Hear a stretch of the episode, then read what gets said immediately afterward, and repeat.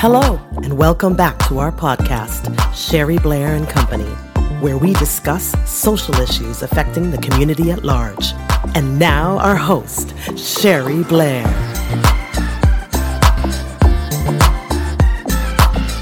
Sherry Blair bringing you a daily dose of positivity. We are in month six, staying in the now, staying present, staying intentional about that, controlling what we can in the moment, and celebrating each baby step of success along the way.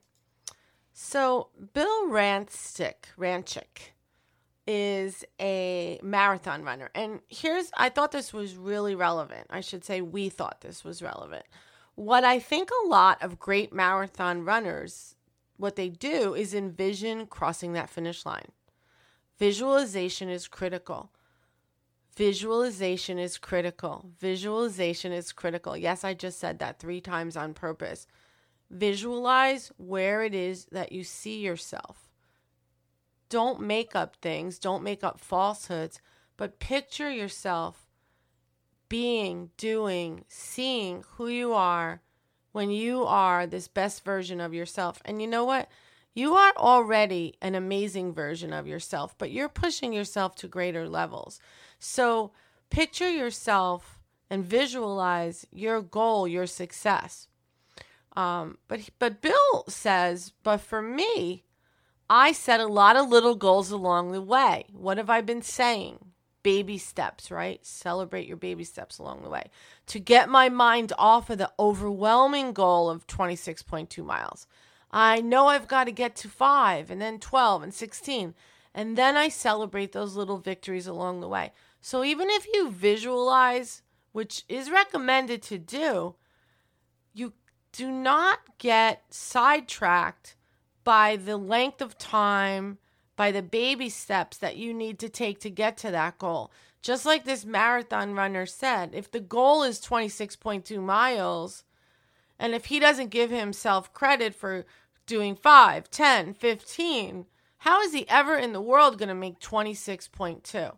Come on now, be realistic. S- visualize yourself at your end goal. And and it's never an end goal, right? Because we're always looking to change and transform and and hopefully be a better version of ourselves. Think about it. If you're not growing, you're dying. Um, so celebrating each step, each mile along the way, right? And we talked about baby steps is something you need to do. It can be daunting to think of the longer term goal or the dream, which is why visualization and celebrating your short term wins actually go together hand in hand. Your victories, it's part of the change process to ensure your success. How far have you come? Write down what you still need to do to get where you want to be. So it's good to have long term goals, your intermediate goals, and short term goals. And then you're celebrating each step along the way. Okay, I've got my short term goals. I'm getting there. Oh, that means now I'm in my intermediate. You know, I'm really heading for that long term goal.